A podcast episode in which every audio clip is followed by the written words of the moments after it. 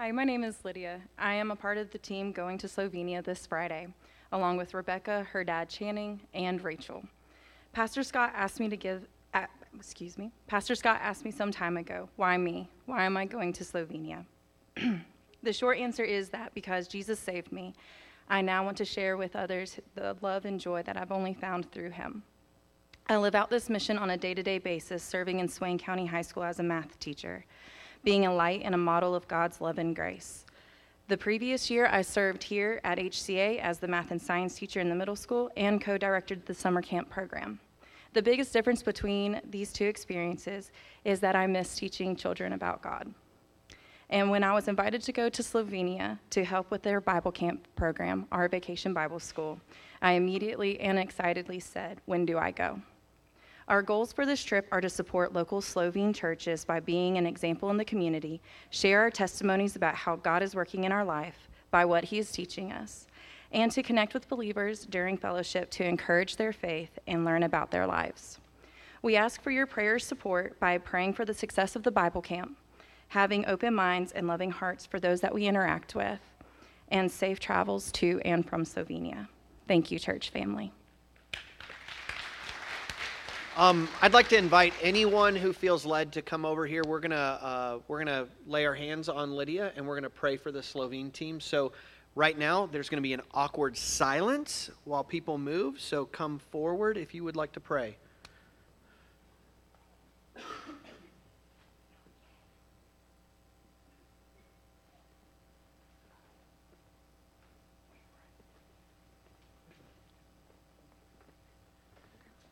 Um, church, will you please just extend your hands forward, and we're gonna we're gonna have Alex pray for Lydia and for the team. Heavenly Father, um, we just thank you for your mission um, that you have set us all on. Lord, we praise you for all the work that you've done so far in New Orleans. But Lord, we want to pray and lift up Lydia and the Slovene team um, to just be anointed anointed uh, by your Spirit, Lord, that you'd give them the words to say and that you'd break whatever barriers may be in the way um, of your gospel being accepted and presented um, to the people in Slovenia. Lord, um, I just want to lift them up uh, and I pray that you would encourage them, Lord, that you'd give them the endurance that they need um, through this entire trip. Lord, I just want your will to be done. That's what we all want, Lord. Let your will be done in, in Slovenia um, in whatever way that you want that to be done, Lord. Your will is what we want. Yes. Um, you are good, Lord, and, and, and I pray that the people in Slovenia would, would know of your goodness, would know of your love um, that we've experienced here. And, and Lord, I just pray for the community there that they would, their hearts would be ready to accept your gospel, that they'd be softened um, and that if there's someone that just needs to hear your gospel, Lord, that they, that they would be in the right place at the right time for this team to share it with them. Lord, we just lift all these things up, all of the people that are going up. Um, in the mighty and precious name of our Lord Jesus. Amen.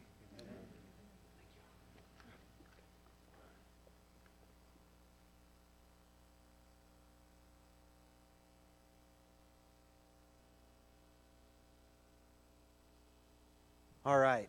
Can you hear me? Am I coming through? Church, would you please open your Bibles um, to the book of Psalms, chapter 73. Psalms, chapter 73. As you're turning there, I just want to uh, let you know you probably noticed in the lobby is uh, there's a table and there's coffee and there's goods, and that is a, a, fundraising table for our team going to the Dominican Republic. And again, next week is the barbecue. So please stop by the table, um, buy some coffee. It's a good coffee. I like it. And uh, support that team in prayer. What else should I say? Oh, I want to mention about the baseball game for youth. Um, we're going to leave at 2:30 p.m. just so you know. It says the game is at 6, but we're going early because the first 1000 people there get a free jersey, and I really want a jersey. Just saying. I really want a jersey. Um, so we're in Psalm 73. I'm gonna I my Bible is sticking together because I cried uh, in the first service, and I'm gonna get emotional probably. Maybe the Lord will help me through that. But I'm going to be honest with you. If you have kids in this uh, service, I'm probably going to talk about things that are pretty heavy. Um, that's just a warning. And, and you'll kind of get the gist of it as we read this psalm together. Why? I might. So, will you please stand with me as we read God's word? We're just standing out of reverence and appreciation. And then remain standing as I pray after we read. Psalm 73, a psalm of Asaph. Truly, God is good to Israel, to those who are pure in heart. But as for me, my feet had almost stumbled. My steps had nearly slipped. For I was envious of the arrogant when I saw the prosperity of the wicked. For they have no pangs until death. Their bodies are fat and sleek. They are not in trouble as others are. They're not stricken like the rest of mankind. Therefore, pride is their necklace. Violence covers them as a garment. Their eyes swell out through fatness. Their hearts overflow with follies. They scoff and speak with malice. Loftily, they threaten oppression. They set their mouths against the heavens, and their tongue struts through the earth. Therefore, his people turn back to them and find no fault in them. And they say, How can God know? Is there knowledge in the Most High? Behold, these are the wicked, always at ease. They increase in riches. All in vain have I kept my heart clean and washed my hands in innocence. For all the day long I've been stricken and rebuked every morning. If I had said, I will speak thus, I would have betrayed the generation of your children. But when I thought how to understand this, it seemed to me a wearisome task until I went into the sanctuary of God. Then I discerned their end. Truly, you set them in slippery places. You make them fall to ruin how they are destroyed in a moment, swept away utterly by terrors, like a dream when one awakes. Oh Lord, when you rouse yourself, you despise them as phantoms. When my soul was embittered, when I was pricked in heart, I was brutish and ignorant. I was like a beast towards you. Nevertheless, I am continually with you. You hold my right hand. You guide me with your counsel, and afterward you will receive me to glory. Whom have I in heaven but you? And there is nothing on earth that I desire besides you. My flesh and my heart may fail, but God is the strength of my heart and my portion forever. For behold, those who are far from you shall perish. You put an end to everyone who is unfaithful to you. But for me, it is good to be near God. I have made the Lord God my refuge, that I may tell of all your works. O Lord God, whom have we in heaven but you? Whom have we but you? Lord, we need you right now. God, we come here to be reminded of who you are. Just as this psalm is saying, there is such evil in this world, and we need a fresh vision of you. I need to see you, Lord. I need to speak you. God, may my words be your words, Lord. May what I say be what you want to say, not what I want to say, but what you want to say, God. God, speak to us through your word and through these just things that I've gotten written down in my iPad. Lord, just speak to us, God. Supernaturally meet with us, Lord. And may I be worshiping you while I'm proclaiming your, your goodness and your glory, God. May I proclaim your truth as worship, God. May this be an experience that transforms us, God. In Christ's name we pray. Amen. You may be seated. Um, as we begin and look at Psalm 73, I want to be honest with you and tell you that I deeply identify with the man Asaph who wrote this. And this Asaph is someone who struggled with hope.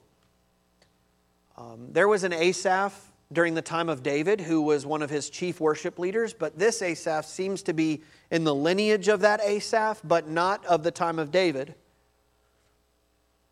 This is likely an Asaph of the time of the Babylonian exile, one of the darkest periods in Israel's history. It was a dark period that caused Asaph to struggle with hope. He struggled to have hope in the midst of injustice, evil, oppression. And there are two basic questions Asaph is wrestling with as he is penning this. They are number one, why do good things happen to bad people?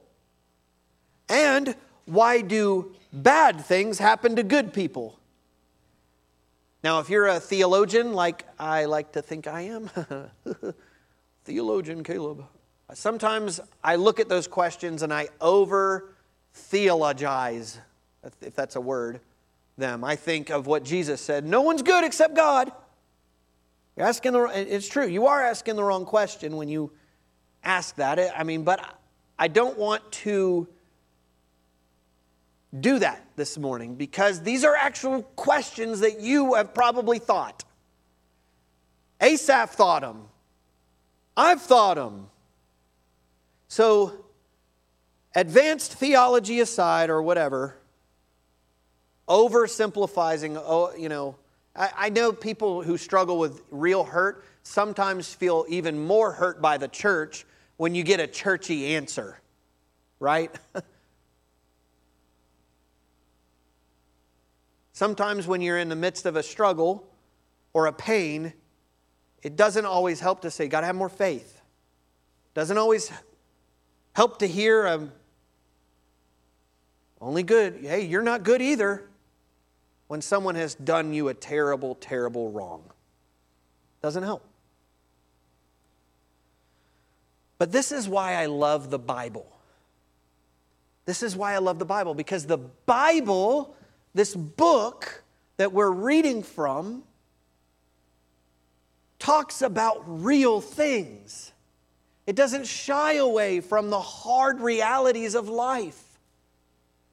That's why this psalm is in this book. Because God doesn't want to shy away from what we really experience. The Bible doesn't teach what most prosperity teachers teach. Life has pain, hardship. And the reality is, when, just for a moment, will you do this real quick? When we look at, get your eyes, come on, open your eyes. Get them. Open your eyes. open them up. Alex, thank you. just kidding. when you open your eyes, Sometimes I feel like that's all I'm telling people sometimes because I'm a pessimist. Open your eyes. You will see that we have terrible, terrible injustices in this world. We're, sure She's going to do that all day if I don't do that. There are terrible, terrible injustices in this world, and we cannot ignore them. But we also don't want to be pessimists. So, this is, beloved, this is not a pessimism pessimist sermon, okay? This isn't going to be about how terrible this world is. We're going to talk about it, but we're also going to see that there is hope for the broken. There is hope for the broken. We want this to be hopeful. So I think Psalm 73 does this for us. So we're going to have three points. Praise God, not six. I had six last time. Actually, just a confession, I had six points and I rewrote this yesterday. Thank the Holy Spirit, not me. So, Psalm 73 shows us number one, though it's full of God's glory, This world is broken. This world is broken. If you have, if you're a note taker, now's the time to take a note. this world is broken. This world is broken. It's a broken world full of injustice and evil. And even look at what Asaph observed about wickedness in this world. Verse 3, he says, I saw the prosperity of the wicked. I saw the prosperity of the wicked. Prosperity means they're prospering, they're succeeding. Why is it always the liars whose business is booming?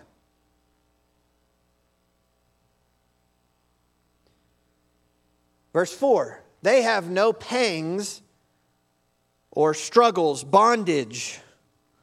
They have no pangs until death. And their bodies are fat and sleek. They're not, it's not that they're overweight. Oh my gosh, go on a diet. No, he's saying they're healthy. They got food on the table. And of Asaph's time, they would have people like Asaph would have to go probably get the food from the crop or go to the market to buy it, or like we go to Walmart to buy it. The wicked, and, and this is primarily talking about leaders, those in power, positions of power, they don't have to go to Walmart like you and me. They have the best restaurants from Asheville catering them in D.C. Yeah, I said it.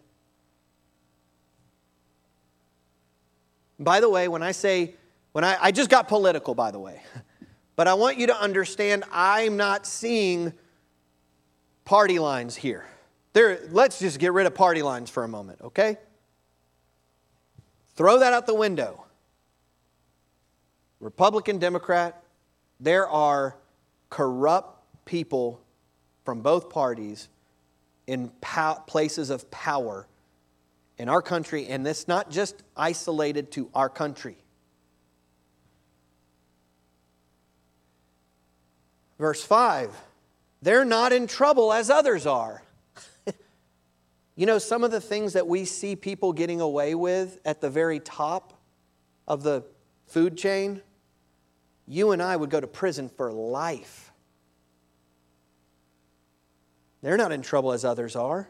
They're not stricken or afflicted or plagued like the rest of mankind. Why is it everybody was taking hydroxychloroquine in Congress and they didn't want us taking it? Do you know that? I'm sorry.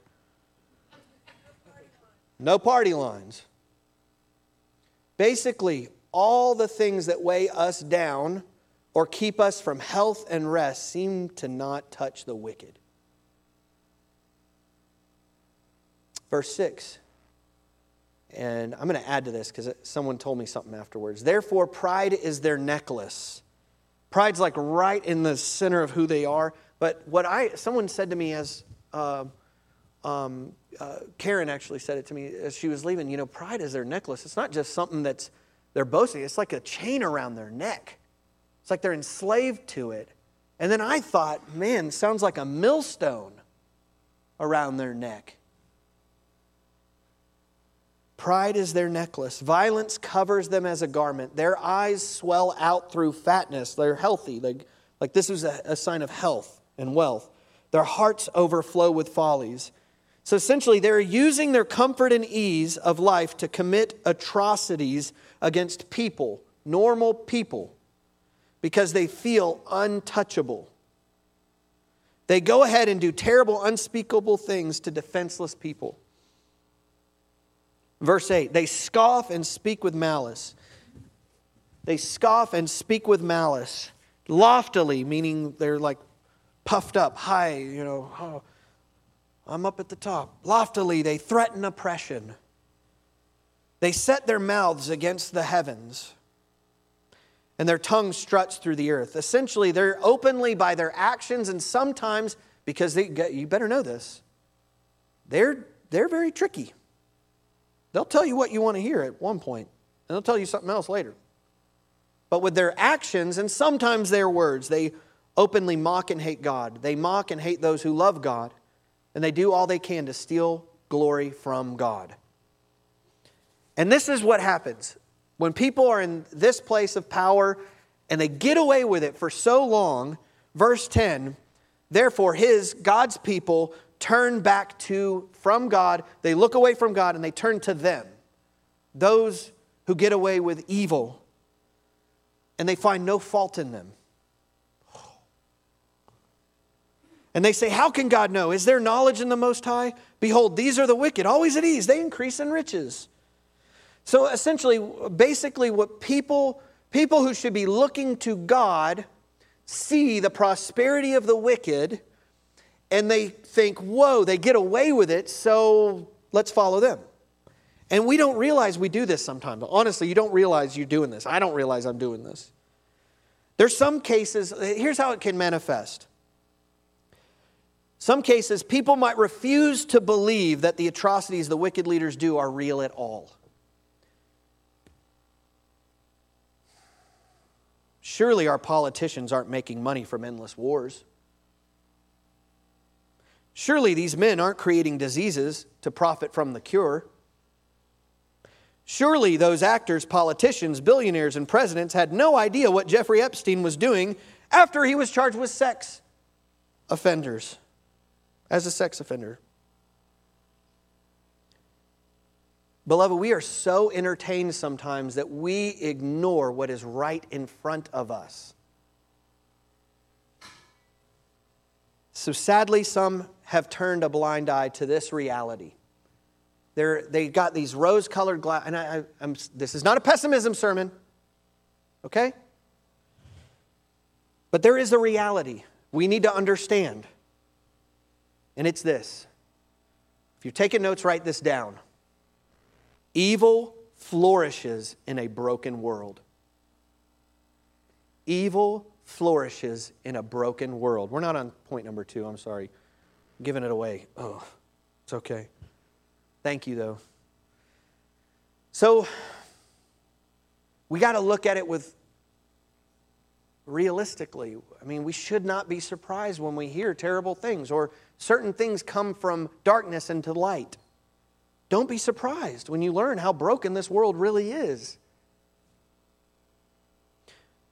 But there are some cases, you know, let's say we're, it's not that we're just ignoring evil, because we're so entertained or we just can't believe it could be that bad or whatnot.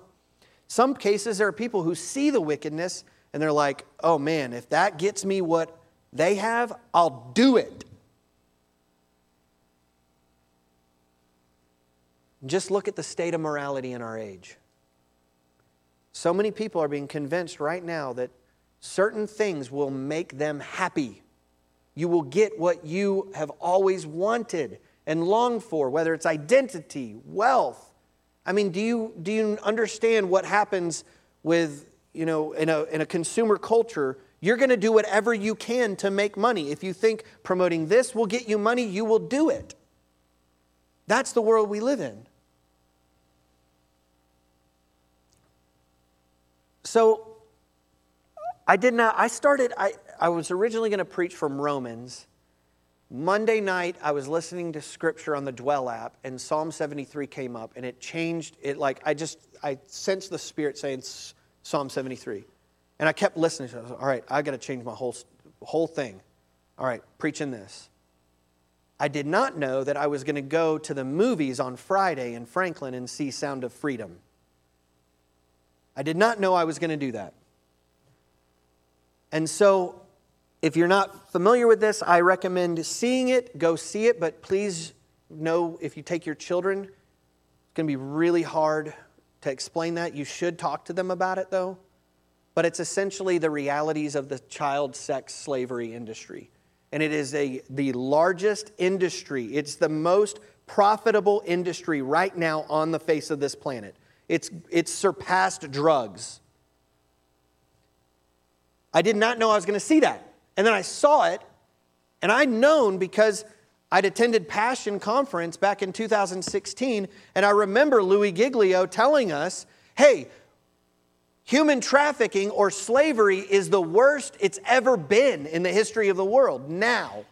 There are more slaves alive now than there ever were in the history of the world. It's a huge problem. And I, I said this to someone like, think of it as like a microphone, it's the only thing in front of me. When you look at the Sound of Freedom movie, the reality is the Sound of Freedom only really brings to light this little peg. It's, it's much darker than we can even imagine. And the people who are involved in it, it's, it's a lot worse than we could ever, ever think. And it would, it would just, it probably destroy us.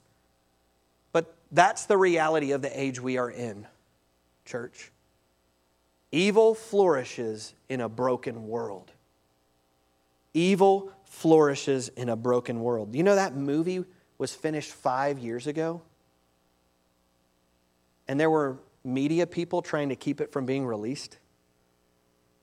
And even now, some of the articles that are coming out about it from mainstream media, not all of them, but some, they're calling human, like, it's like, oh, it's a QAnon conspiracy theory.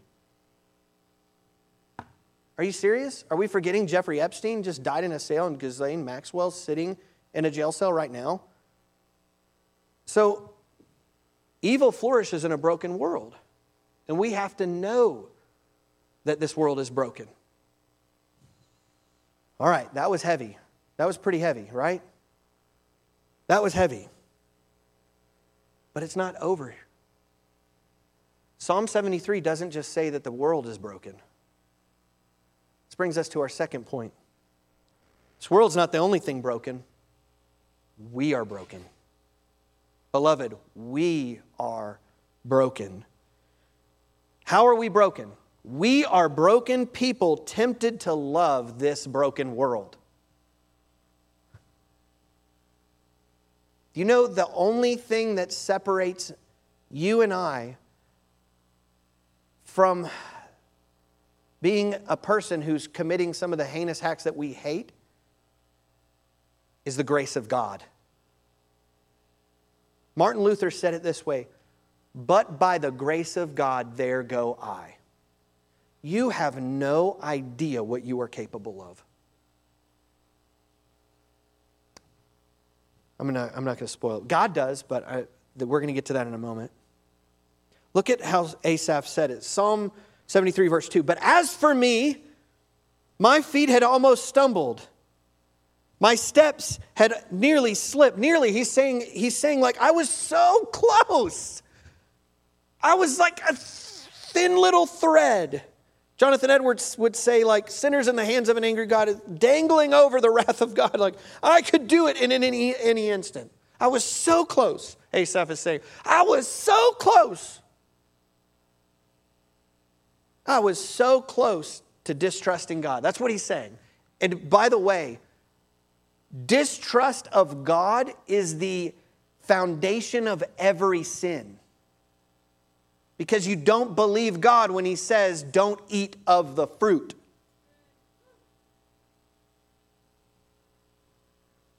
And He's saying, I almost didn't trust God. And the worst thing, Christian, beloved, you could do is distrust God, to look away from Him. For the psalmist, for a brief moment, his attention was diverted away from God. That's the big deal. Like we could talk about the broken world, but the moment and I fall into this, I fell into it this week. Moment we just keep our gaze on the brokenness and we forget God, our brokenness manifests. Verse 3, he says, I was envious of the arrogant when I saw the prosperity of the wicked. Can you get this for just a moment? This dude, Asaph, knows exactly what the wicked are guilty of. He knows of the children being murdered. He knows of the children's sacrifices of that time in Babylon. He knows all that. He knows what his people have endured from these people. And then he says, I envied them. That's, do you get how big that is? I'm going to be honest. I would love more money. Sometimes I feel like more money gets rid of all my problems. And that's what he's like doing. He's like, man, if that's what this gets me. He looked away from God and the reward of knowing God, and he was tempted to attribute the prosperity of the wicked as something more rewarding than God. Asaph was essentially tempted to define divine blessing as being prosperity in the world. Beloved, divine blessing is not prosperity in this world, no matter what Joel Osteen will tell you. Okay? That does not mean the blessing of God is on you. It also, even if you have wealth, doesn't mean it's not on you, but it's not the indicator of whether or not you are divinely blessed. We'll talk about what divinely blessed really is in a moment, but look at verses 13. This is where it takes him. Have you felt this way? All in vain. Oh, gosh, I've done this in vain. All in vain have I kept my heart clean. I've washed my hands in innocence. Oh, my. He's, he's like saying, My holiness has been pointless. I feel that way sometimes. I'm tempted to think that. I know you are. Don't tell me you're not. If you are not, tell me your secret. All day long, I've been stricken and rebuked every morning. What's the point of my holiness? What's the point of people rebuking me when I sin? What's the point of my sanctification? They got what I want. But I like what happens in verse 15. Asaph kind of like, someone's like shaking him. Alex comes up and just shakes me. It's like, Pastor Caleb, come on. He says, If I had said, I will speak thus, meaning if I had verbalized this and I had just told all my life group friends, hey guys, I'm like, well, let's do this. Like, they got what we want, let's do it. Or let, you know, what's the point of our, what's the point? It says, I would have betrayed the generation of your children. He's like, I would have betrayed your people, God. I would have betrayed you, God. He's acknowledging that his pessimism is dangerous, not just to him, but to his faith community. Guys, if I'm, this is why we can't be up here and pessimistic serve. We can't rant and rave about how sick and depraved the world is because guess what? It's an infection that's going to spread throughout the body, and all you're going to get is just a bunch of negative, mean people who call themselves Christians. That's not what the gospel is about. That's not what this is about, beloved. Broken people are prone to distrust God, and a lack of trust in God can spread faster than COVID. We do not want to look away from God and put our eyes just directly on what we're seeing here because we are broken and we can fall into it. It can get a hold of us. because we're broken too. It's not just the world that's broken, we're broken. But thankfully, this leads us to our third point. Psalm 73 shows us that even though this world is broken and we are broken, we can have hope because God is good. Can you say that with me? It's three words on the count of three. One, two, three. God is good. We're going to see how Asaph experiences the goodness of God and how he worships God of his, because of his goodness. He's, he's primarily talking of the goodness of God that's directed to the people of God. God is good, but Asaph's going to rejoice because God is good to his people. Verse 1. And this is, how, you got to know this. This is the anchor of the whole psalm.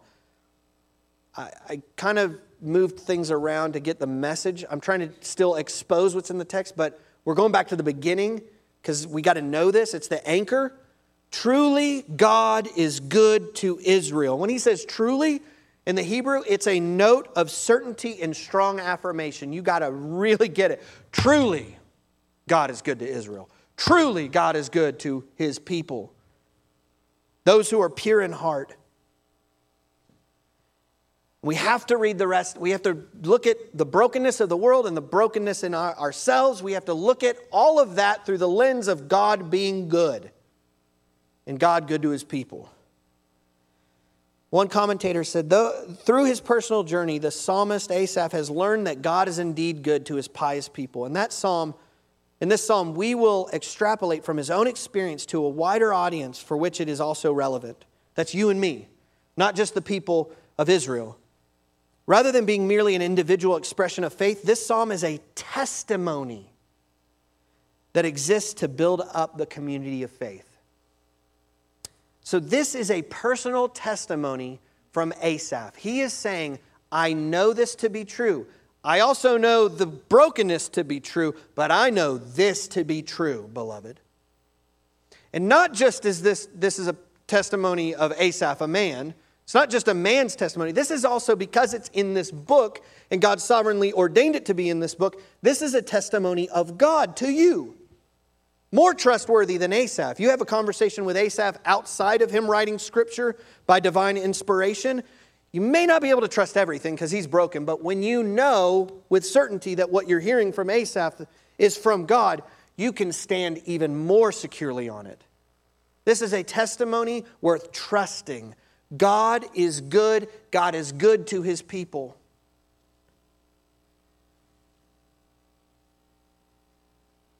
And we are, have to hold firm to this truth if we are going to make sense of this broken world. We have to believe that God is good when Satan uses sin, wickedness, corruption, and evil to tempt us to believe that God isn't good and that that's better. And this is so easy. It's so easy to be distracted by evil. Look at verse 16. When I thought how to understand this about the wickedness that's just rampant, the corruption, the, the human trafficking, the, all this stuff where the wicked are just getting rich, it seemed like a wearisome task. Oh, God, I can't handle it. It's, these shoulders are too, my shoulders aren't strong enough for this. It's so hard. Look what he does next, verse 17. Until I went into the sanctuary of God. Until I went into the sanctuary of God. You know what Asaph did? He went to church. He went to church. This is the place. This pulpit is the place. Your life group is the place. The youth group is the place. CR is the place where we are to be reminded of God's goodness. That's why we got to be here. You cannot survive this without this. You just can't. I'll save it for later. The psalmist needed to go to one, the one place he would be reminded of God's goodness. He needed to go to church.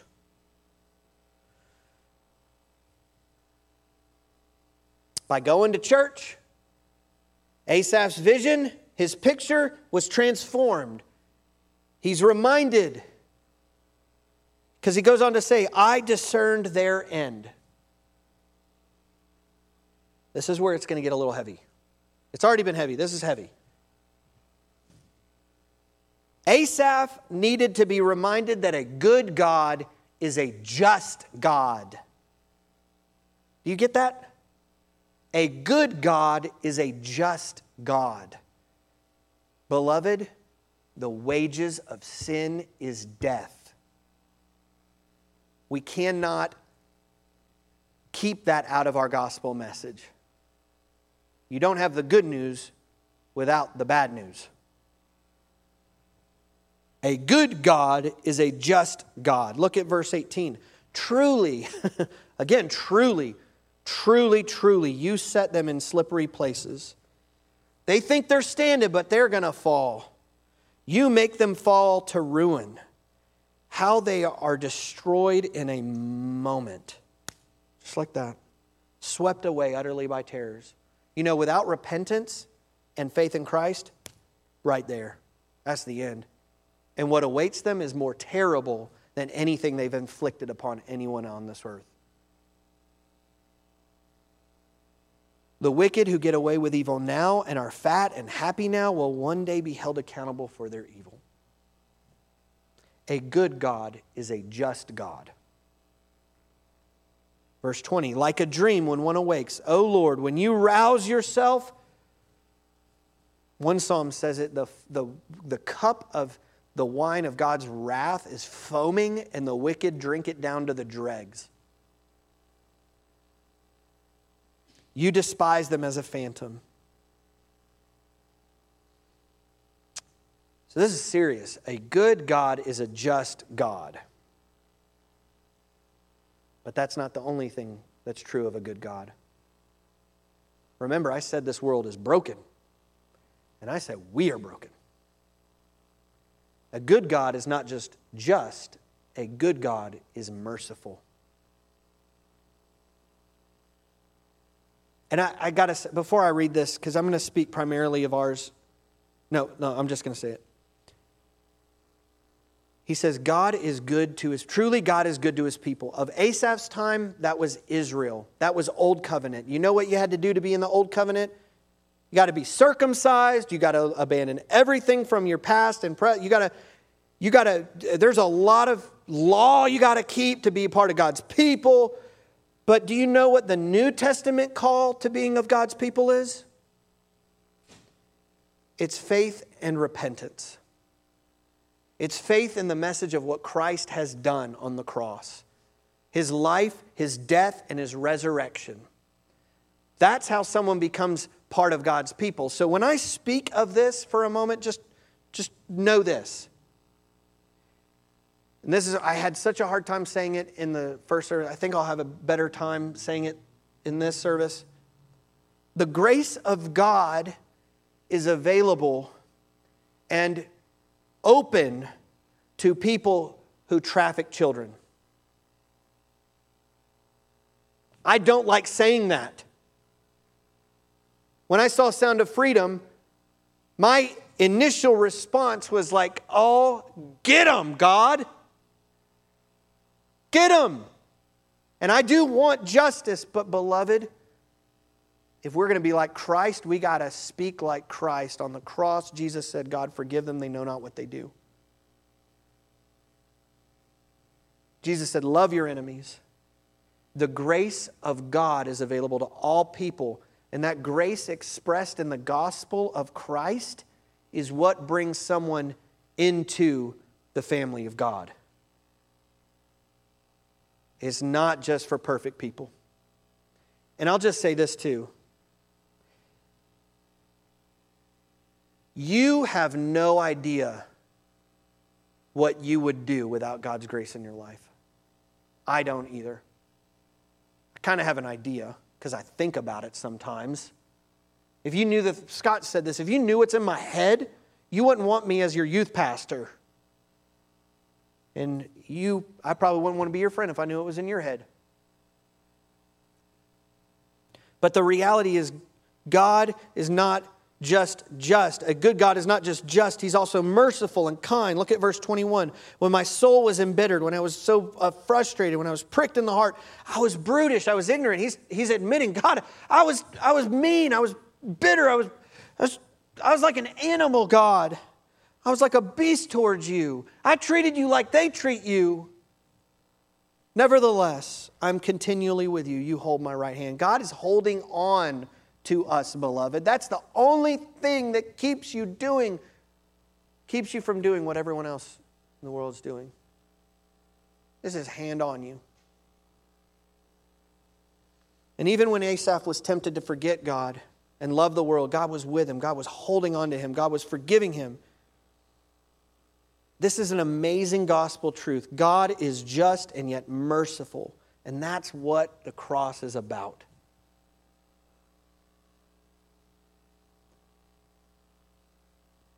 Nevertheless, verse 23, I'm continually with you. You hold my right hand. You guide me with your counsel, and afterwards you will receive me to glory. Whom have I in heaven but you? And there is nothing on earth that I desire besides you. My flesh and my heart may fail, but God is the strength of my heart and my portion forever. Behold, those who are far from you shall perish. You put an end to everyone who is unfaithful to you, but for me it is good to be near God. I have made the Lord God my refuge that I may tell of all your works. So, quickly, I just want to say one thing about what it means to be near God. Asaph was tempted to believe that the prosperity of the wicked was divine blessing, but you need to know this, beloved. Divine blessing is actually nearness to God. That's why he goes full circle on this. To have God is better to have anything else in this world. Jesus put it this way What will it profit a man if he gains the whole world and forfeits his soul? Or what shall a man give in return for his soul? You can't give anything for your soul. And then Psalm 16 says this about God, you make known to me the path of life. In your presence there is fullness of joy. At your right hand are pleasures forevermore. Beloved, we have a good God who is better than anything we'll ever get in this world. So let me, let me close. And I said earlier that there are two basic questions Asaph is wrestling with. Why do good things happen to bad people? And why do bad things happen to good people? I think the answer is this we are broken, and this world is broken. That's why. That's why. So let me give you three applications. Number one, look at God instead of the brokenness. Look at God instead of the brokenness. I'm not saying to ignore brokenness like injustice or famine, and I'm not saying that we don't do things. Part of being gospel light is bringing gospel light into things like injustice, human trafficking. We got to end it. But while we seek to manifest justice here, we need to make sure our hope is in God and not our attempts at correcting brokenness. Does that make sense? I would also say this your president isn't going to save you. Having your Congress is not going to save you. Only Jesus can. We got to remember that our attempts at correcting brokenness are never going to do it this side of heaven.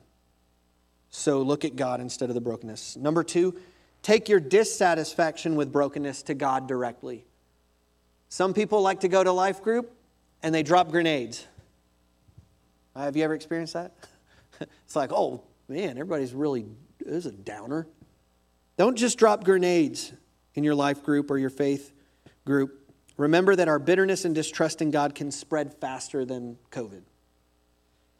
So if you're going to drop a grenade, jump on it.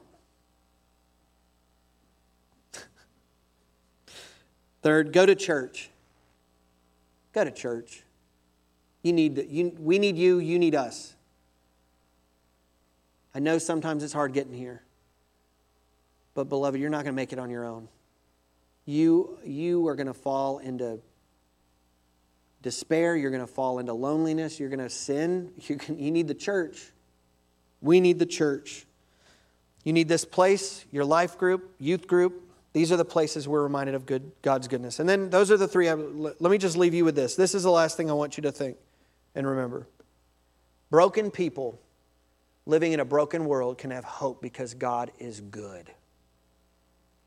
We know this because Jesus came for us. Jesus left the luxury of heaven. Jesus had it all. He had more than the wicked get in this world. He had everything. It was all His. Even what the wicked have is Jesus's. He had it all.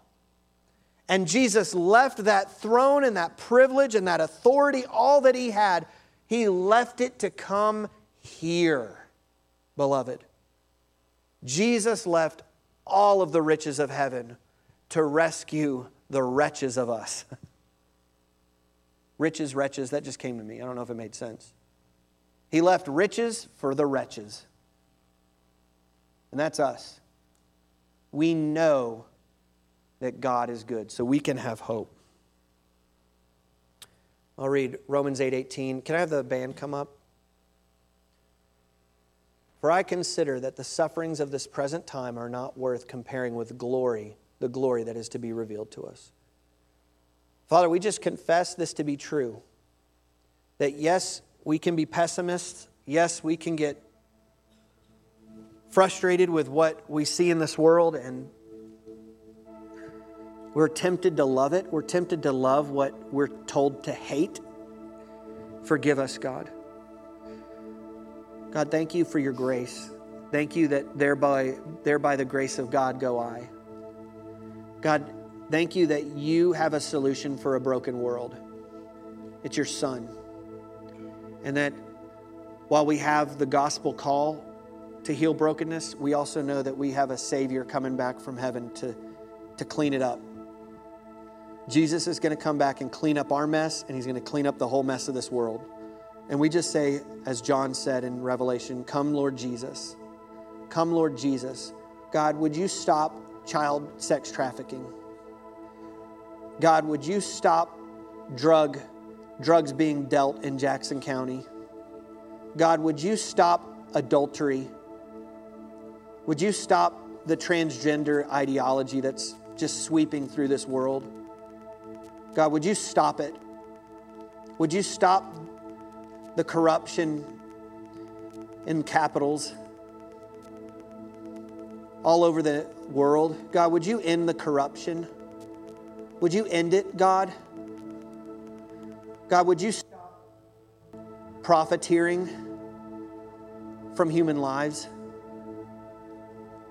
God, would you shut the mouth of the enemy? Lord, we are reminded, I'm just reminded right now that my war is not flesh and blood. A political opponent is not my enemy. A, a drug trafficker is not my enemy.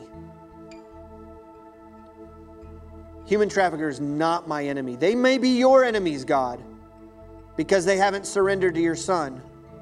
But Lord, may we take the gospel to even the dirtiest of sinners. May we also, like Paul, say, we are the chief of sinners. God, humble us. Help us to not look with pride. May we not wear pride as a necklace. Oh, we're God's chosen people. Ho, ho, ho. May we not ever be like that, God. May we be a church that proclaims a gospel that saves the worst of us. God, please, Lord, use this to transform us, God. Thank you for Psalm 73. Thank you for doing all that's required so that we might be reunited with you. In Christ's name, amen.